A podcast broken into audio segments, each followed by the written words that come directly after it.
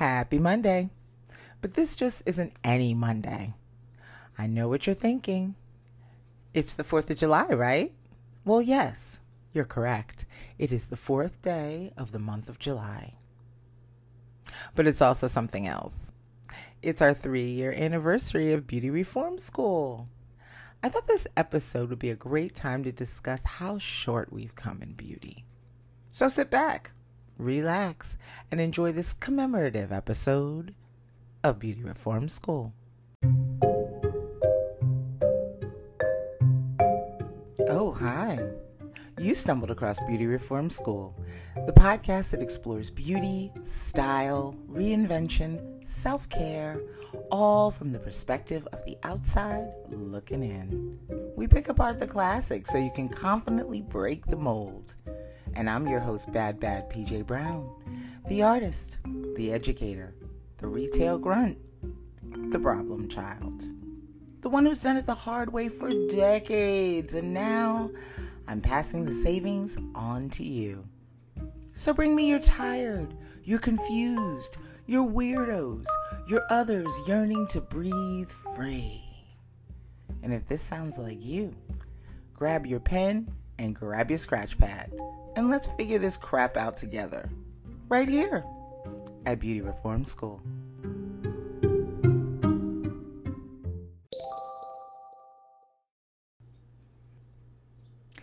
I had a great idea of getting a guest to celebrate with me this year, but with all the current events, it's been very hard to get people here, and that's understandable. But as they say, the show must go on. As for brass tacks, it's a bit of a mixed bag.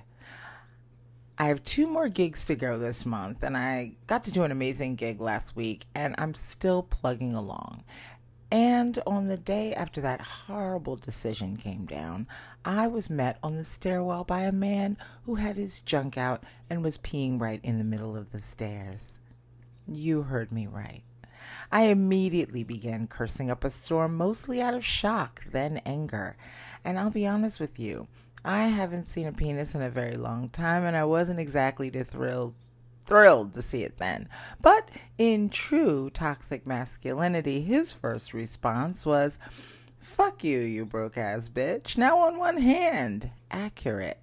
On the other hand, what on earth does that have to do with having your dick in your hand in the middle of the day? I can't. And I won't. Um, which brings me back to the question I had a while back. Are there any plans to put some mental health support in place for us?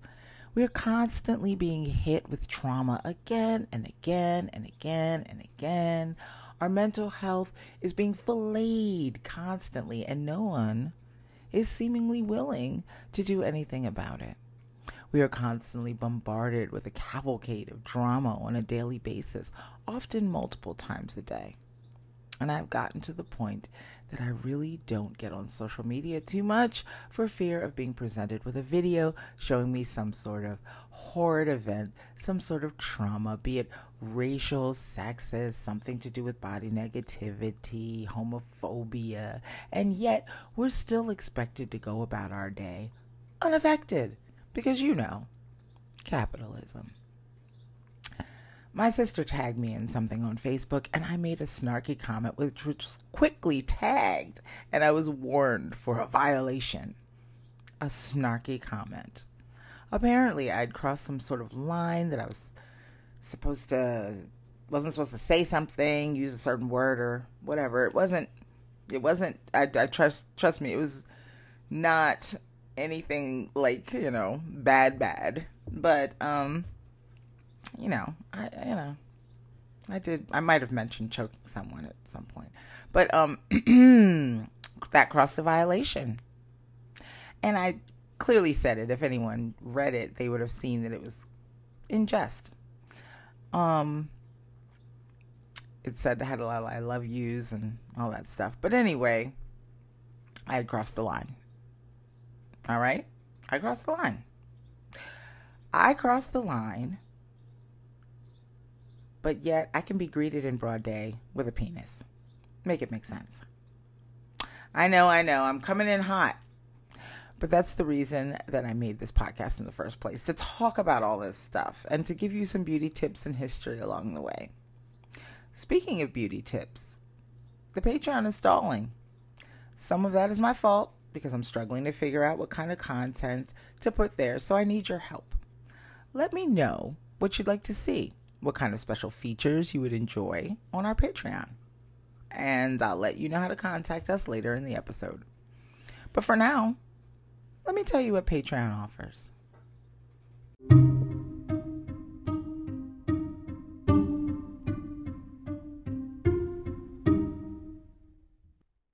I've had a few people ask me about consultations and advice, and I have good news. Beauty Reform School now has a Patreon.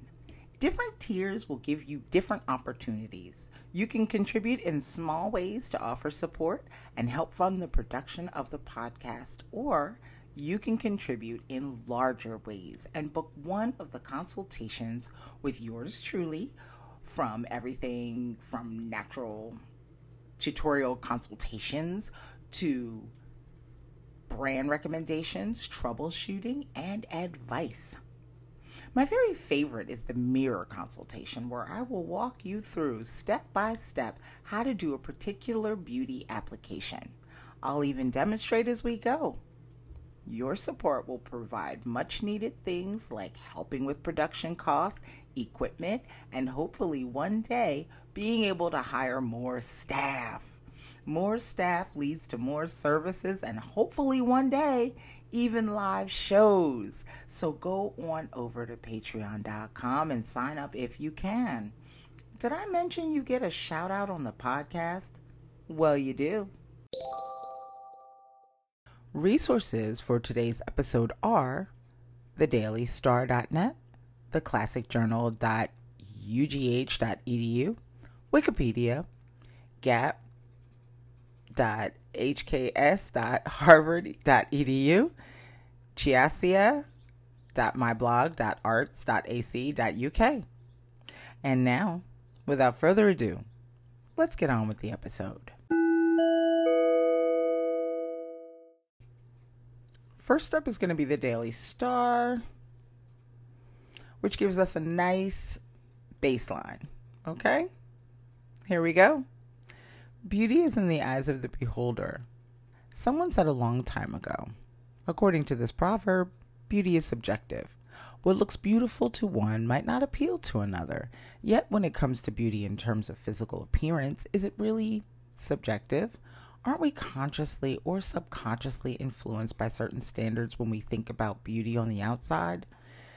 These beauty standards are not set according to a certain individual's personal taste, they reflect trends visible in mainstream media, slowly setting an ideal of what a man or a woman should look like, or at least try to look like.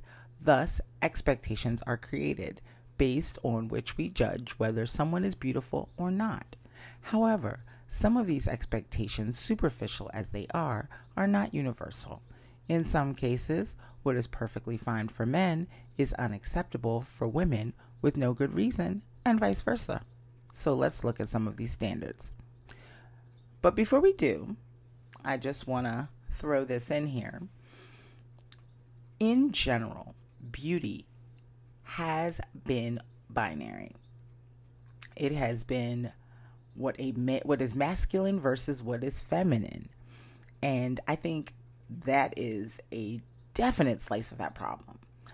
Um it is so singular. It is so boxed in. And this is not a rant about gender nonconformity. However, the fact that beauty still hasn't stepped up to acknowledge that in most cases, in most cases, asterisks, in most cases, is problematic. And that is something that needs to be worked on. Um, the scope of beauty needs to be widened and broadened in general. All right. Having said that, let's move on. So, body and facial hair. All human bodies grow hair unless you have alopecia and we have discussed that if you'd like to go back to our alopecia episode if you want to know more. Um, the most coveted body hair is the one that grows on our heads. But as far as for the rest of the body, beauty standards diverge drastically between the two sexes. For men, body hair is a symbol of manliness, especially in some areas like the torso and the face. Although in some settings a clean shaven face is preferred, men don't have to worry much about the hair on their bodies as long as it grows on the desired stretch of skin. True. For women, it's a completely different story. Movies, TV shows, and glossy fa- fashion magazines give one the illusion that women are born without a single hair follicle except those responsible for hair, eyebrows, and eyelashes. Even the models in hair removal cream commercials don't have any body hair. These commercials always make me wonder what so called imperfections they want to remove from their already smooth, flawless skin. A cursory glance at one's arms and legs is enough to debunk the myth that women don't have body hair. Yet many women go through great lengths to regulate or eradicate the growth of body hair, spending a significant amount of time and money to wax, shave, or laser the undesirable hair away.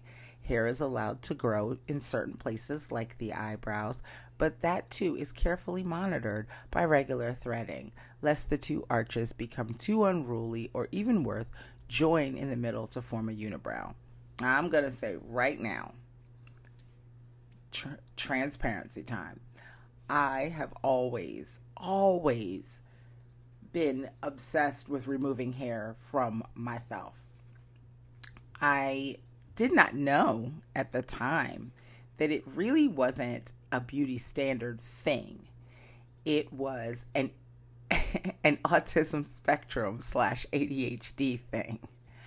I was unaware of that. I it was distracting and I wanted it gone. It kept I kept looking at it. It kept bothering me. I wanted to remove it. So I did for the course of my entire life. I sat there and plucked each and every hair on my legs with tweezers, and now they don't grow back at all. Um, but that's over. We're talking decades worth of me plucking every rogue hair I saw on my on my legs. And I didn't grow a lot of hair on my legs to begin with. So I think maybe that is part of the problem because when I saw a rogue hair pop up, it annoyed me. So I had to get it gone. So, and I did. And interestingly enough, my sister, she has hairy legs and she loves them. And I used to tease her back in the day, so I apologize, Chip Chip. I'm very sorry that I um, used to tease you about your legs. I used to tell her, I was like, I'm going to shave them, I'm going to pluck them. Um, and she'd go, no. But um, I wasn't doing that to tell her that they weren't beautiful. I was just doing that to be annoying. So I hope she knows that. Anyway, um, so let me see. Oh yeah, it says uh, this is not to say that I'm considering women who get rid of their body and facial. Oh, I'm condemning women who get rid of their body and facial hair. After all, it depends on personal preference.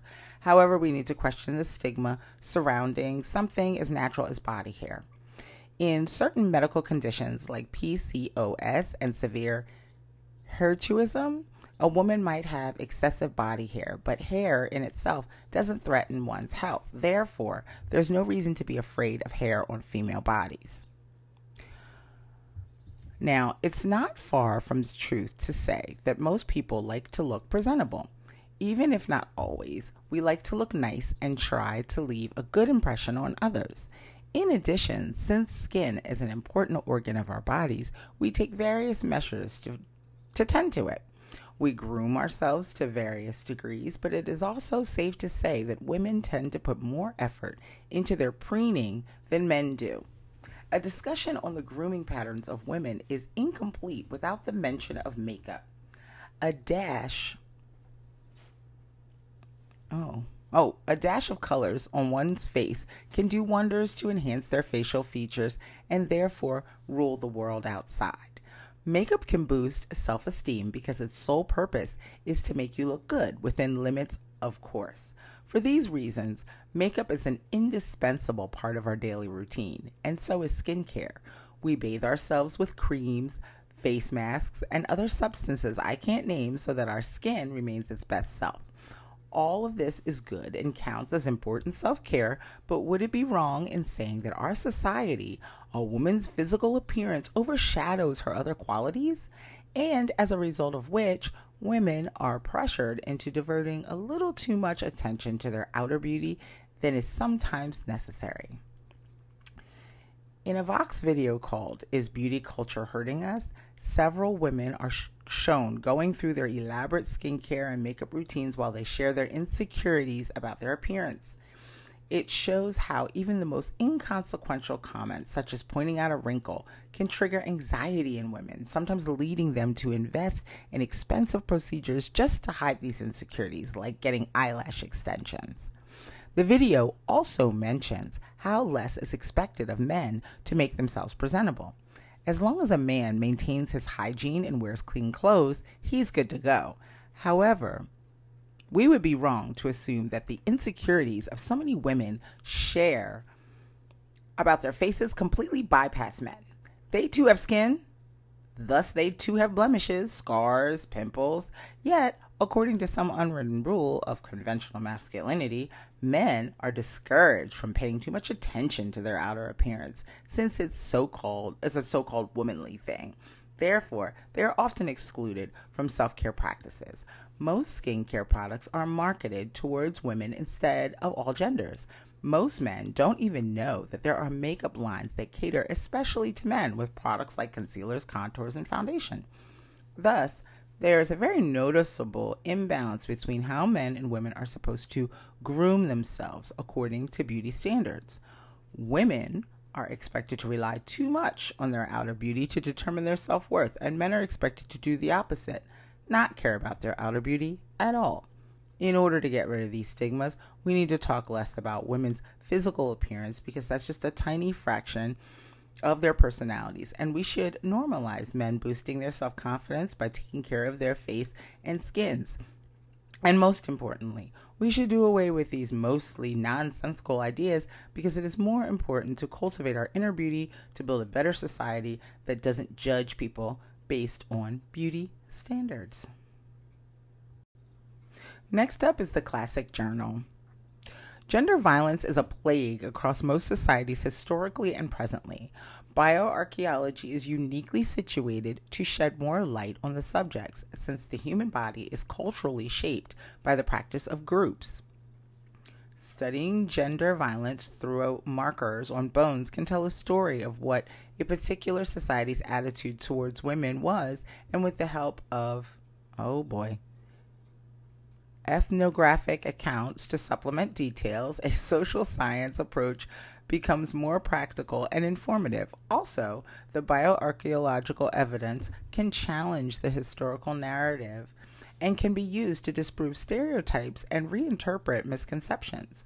A social science approach can help bioarchaeologists puzzle out the way of life that they see mapped out on the bones and burial sites, and this in turn can help professionals connect with issues that the general public face today.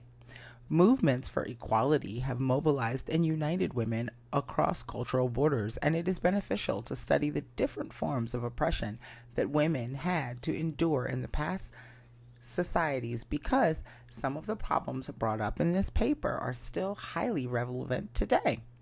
To study this widespread human I can't words today. To study this widespread humanitarian issue, it must be recognized that gender violence can be cultural, structural, sexual, and physical. Sometimes there are inequitable power structures amongst women and other times we find evidence of women who resisted and fought against external violence. Love it. It is important to note that the distinction between direct and indirect harm that affects women physical and or sexual abuse such as domestic violence is or rape is direct harm on a person. This can take form as blunt force trauma, healed fractions, fractures, and chipped facial bone. Structural violence is more on how a power dynamic or a social norm negatively affects a plural group of people that share a common trait. That's jo- Johan Galtung in Violence, Peace, and Peace research. He explains it as such. This may not be any person who directly harms another person in the structure. The violence is built into the structure and shows up as unequal power and consequently as unequal life ch- chances. Mm-hmm. That was brought up um, to point out the next section, which is some of the most dramatic and best examples of structural violence, as seen on the bones of women, is the work done by Dr. Pamela K. Stone. If we were to look at modern society today and what it has been doing to damage young girls' self worth, what is the most prevalent is body shaming and the idealism of beauty. What is considered beauty or attractive is all rooted in social context and the generally accepted norms. In modern North America, the image of an ideal woman is long, silky hair, big breasts, narrow hips, unblemished skin, and the list goes on. These notions of what is beautiful and how women and young girls are expected to be are not new social constructs. Rather, they have just been evolving over time and space for centuries. Stone states that bioarchaeology should focus on the skeletal markers of body modifications on female remains as they are direct reflection of indirect culture violence. Some examples of this is the well-known and studied practices such as foot binding, wearing neck rings, and Victorian corsets. Now, this is not a diss on what any culture chooses to do. More as us studying these um, studying these cultures for a moment. Just taking a look. Just taking a peek. So foot binding was popular in, in China and it was exclusive to women. Mothers would start binding their daughters' feet at age five when the bones are more malleable and would compress the feet so tightly that the four smaller toes were turned until they were on top of one another. Dirty bandages were replaced only once a month, creating a significant risk of toes falling off from lack of circulation and contracting a gangrene infection. The process stunted the growth of the feet and the damage was non reversible. In x rays, the bones do not appear deformed but just rotated and lost. In 2005, Steven R. Cummings examined elderly women in Beijing who had deformities from bound feet. These women were more likely to fall and get hip fractures due to lack of stability. Without that, they were unable to do weight bearing activities and move their muscles enough, resulting in generally poor bone health overall. The examined women reported lifelong disability and were at higher risk for conditions such as osteoporosis. Like with foot binding, girls started wearing neck rings at age 5 and by 40 could wear up to 32 rings. The weight pressing down from on their clavicles and ribs would have caused tension between their head and shoulders. And this would have the illusionary effect of a long neck. However, the woman would also have limited mobility. The practice continues today, and now researchers have a better understanding of its impact on the human skeleton.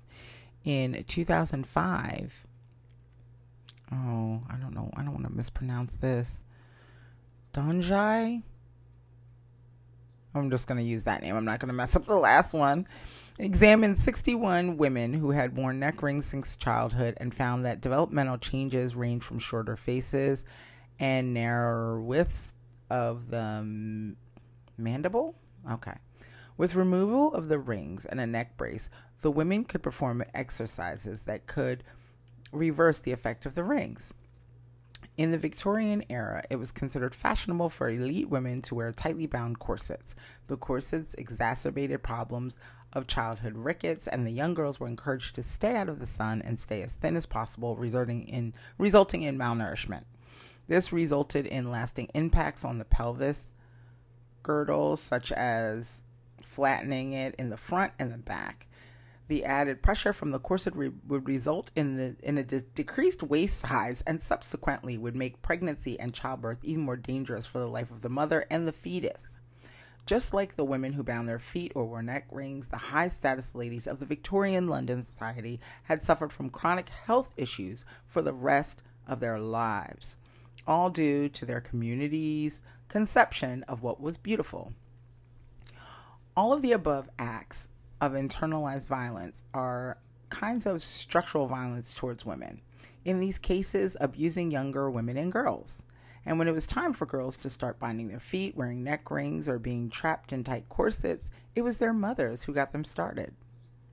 This is the extent of how ingrained harmful cultural practices and the structure of unequal power can be. Wikipedia says physical attractiveness is the degree to which a person's physical features are considered aesthetically pleasing or beautiful. The term applies often sexual attractiveness or desirability, but can also be distinct from either. There are many factors which influence one person's attraction to another, with physical aspects being one of them. Physical attraction itself includes universal perceptions common to all human cultures, such as facial, facial symmetry, sociocultural dependent attributes, and, a pers- and personal preferences unique to a particular individual. In many cases, Humans subconsciously attribute positive characteristics such as intelligence and honesty to physically attractive people. From research done in the United States and United Kingdom, it was found that the association between intelligence and physical attractiveness is stronger among men than among women. Evolutionary psychologists have tried to answer why individuals who are more physically attractive should also, on average, be more intelligent, and have put forward the notion that both general intelligence and physical attractiveness may be indicators of underlying genetic fitness. A person's physical characteristics can signal clues to fertility and health, with statistical modeling studies showing that the facial shape variables that reflect aspects of physical health, including body fat and blood pressure, also influence observers' per- perceptions of health. Attending to these factors increases reproductive success, furthering the representation of one's genes in the population. Heterosexual men, on average, tend to be attracted to women who have a youthful appearance and exhibit features such as a symmetrical face, full breasts, full lips, and a low waist hip ratio. Heterosexual women on average tend to be attracted to men who are taller than they are and who have who display a high degree of facial symmetry, masculine facial dimorphism, upper body strength, broad shoulders, a relatively narrow waist, and a V-shaped torso. Bow chicka wow wow. The Mannerist movement was not afraid to exaggerate body proportions for an effect considered attractive. Juno and Anish, engraving by Jacopo Caraglio, Caraglio, I guess, probably of a drawing by Rosso Fiorentino. Fiorentino? Fiorentino, yes. Generally, physical attractiveness can be viewed from a number of perspectives, with universal perceptions being common to all human cultures, culture and societal aspects, and individual subjective preferences. This perception of attractiveness can have a significant effect on how people are judged in terms of employment or social opportunities, friendship, sexual behavior, and marriage. Some physical features are attractive in both men and women, particularly bodily and facial symmetry. And although one contrary report suggests that absolute flawlessness with perfect symmetry can be, quote, disturbing, end quote, you're not wrong. symmetry may be evolutionarily beneficial as a sign of, sign of health because asymmetry signals past illness or injury. How dare you? One study suggested that people were able to gauge beauty at a subliminal level by seeing only a glimpse of a picture for one hundredth of a second. Other important factors include youthfulness, skin clarity, and smoothness of skin, and vivid color, quote unquote, in the eyes and hair. However, there are numerous differences based on gender. And in 1921, a study of the reports of college students regarding those traits in individuals which make for attractiveness and repulsiveness argued that static traits such as beauty or ugliness of features hold a position subordinate to groups of physical elements like expressive behavior, affectionate disposition, grace of manner, aristocratic bearing, social accomplishments, and personal habits. Grammer and colleagues have identified eight pillars of beauty youthfulness, symmetry, averageness, really, sex hormone markers, body odor, motion, motion, skin complexion, and hair texture. All right. Also pointing out that traditionally in Samoa, body fat was acceptable and or attractive. Hey now, whoop whoop. So to what end? Harvard says American women spend an average of 45 minutes grooming each day and make up 80 to 90% of the $115 billion industry for beauty products affected affecting both their time and financial resources. Feminist writers have long critiqued the burden that beauty imperatives place on women. A key critique came from Naomi Wolf, who argued that after feminist second wave, the pressure placed on women to pursue beauty increased dramatically, reflecting a backlash against women's progress and increasing power in workplaces and other domains. The prescriptive beauty norm, PBN, is a term that describes this social phenomenon where women feel social pressure to intensely pursue beauty. Mm-mm-mm. Social science research shows that women believe that their value is determined by their beauty, which translates into their self objectification, viewing their bodies from an external perspective. Ne- negatively impacts women and gender equality.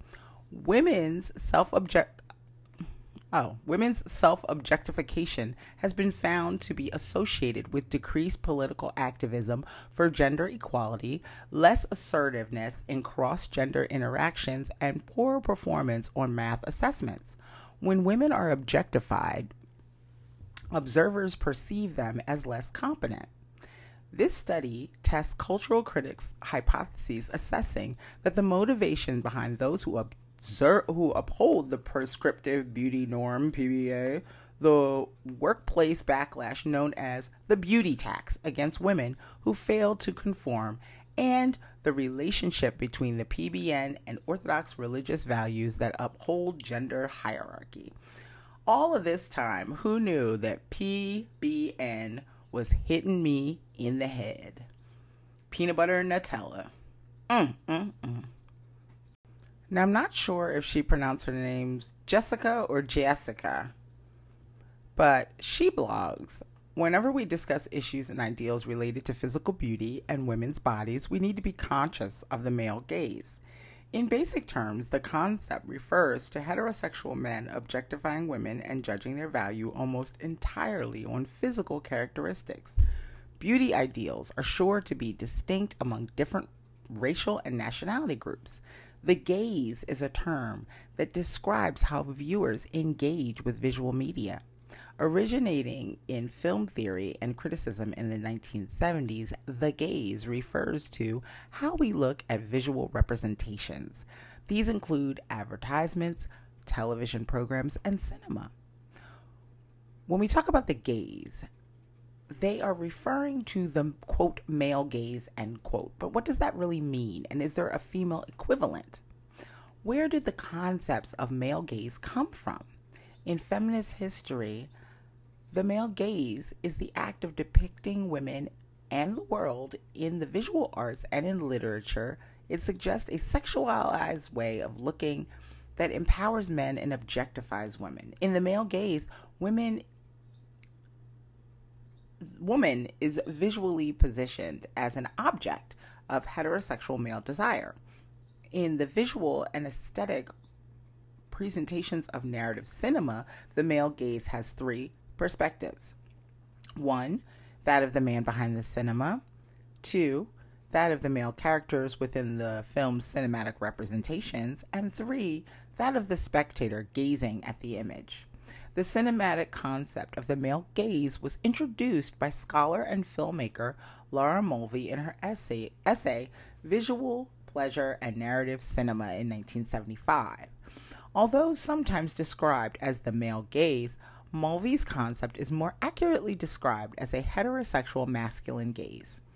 Visually, visual media that respond to masculine voyeurism tends to sexualize women for a male viewer. As Mulvey wrote, women who are characterized by their to be looked at ness in cinema. Women is woman is spectacle and man is the bearer of the look. Hmm. As fiction imitates life and vice versa, the male gaze has become a familiar cultural perspective. Yet research finds that the male gaze has significant and pervasive psychological costs for women that they might not even be aware of. The male gaze plays out the most obviously in two main areas actual interpersonal and social encounters, and exposure to visual media that spotlights women's bodies and body parts, depicting them as the target of a non reciprocated male gaze. Through media representations and direct experience, both women and girls learn their appearance is social currency and begin to take the male gaze's perspective, well, the male gazer's perspective the process of habitual body monitoring, wherein women monitor their bodies as they believe outside observers do, is called self objectification. And over time, as women place more attention on their appearance, they begin to internalize this observer view of their bodies as a primary way to think about themselves and end up placing greater value on how they look rather than how they feel. And in everyday life, women experience multiple physical and social contexts, i.e., social media, magazine, conversations, which trigger self objectification. Self objectification are triggered in a variety of contexts and negatively affect women's well being, as indicated by their reports of diminished feelings of vitality, flow, and positive effect throughout their day. As psychologist Well suggested, performing daily grooming rituals in front of a mirror is perhaps one of the most common ways a woman self objectifies, taking the perspective of another before they appear in public. In the, in the Second Sex, Simone de Beauvoir suggested taking back the male gaze through gazing at her own reflection in the mirror. She spoke of the euphoria of drowning in one's own image as a decidedly private experience. The mirror can be used to find how self objectification is affecting one's internal state by observing one's own emotions. Women can then shift from objectifying themselves and feeling anxious through the male gaze to seeing their own identity and feeling self compassion.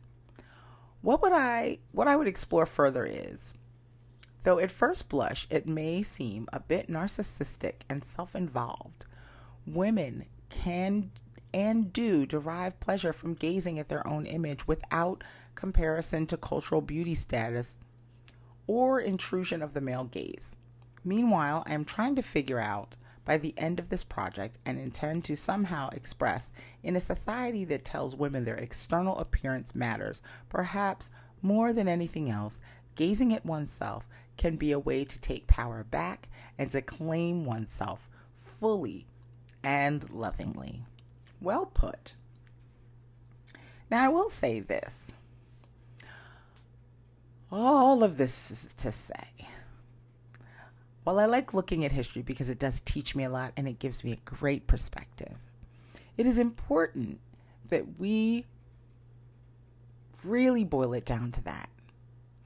We already know, we know about the male gaze now, if we hadn't before. And we do know the trickery that the beauty industry puts on us often. We do know that. Um, if you do not, feel free to start at the beginning of this podcast series, and uh, we'll get there. But if you've been listening all this time, you will you would you will have already gleaned. Keep it together, Peach. You will have already gleaned that that is the case. We can take that though, put it to the side once we know this, and we can focus on what brings us joy and what brings us bliss. Beauty is not evil. The way it's manipulated is. And one of the key things in beauty is what brings you joy. If you do something for yourself, if you wanted to try something on yourself and you like how it looks and it gives you a sense of euphoria and happiness, then you're in the right place. If you put something on and you feel like a clown, as they say, then you're in the wrong place. And that look is not for you. If there's something that you wanted to try and once you did it feels like too much, then you can dial it back a little bit. There are ways to do that, and we're here to show you how. But the most important thing is to feel good about what you're doing. That's the most important thing. And when you get that, achievement is unlocked.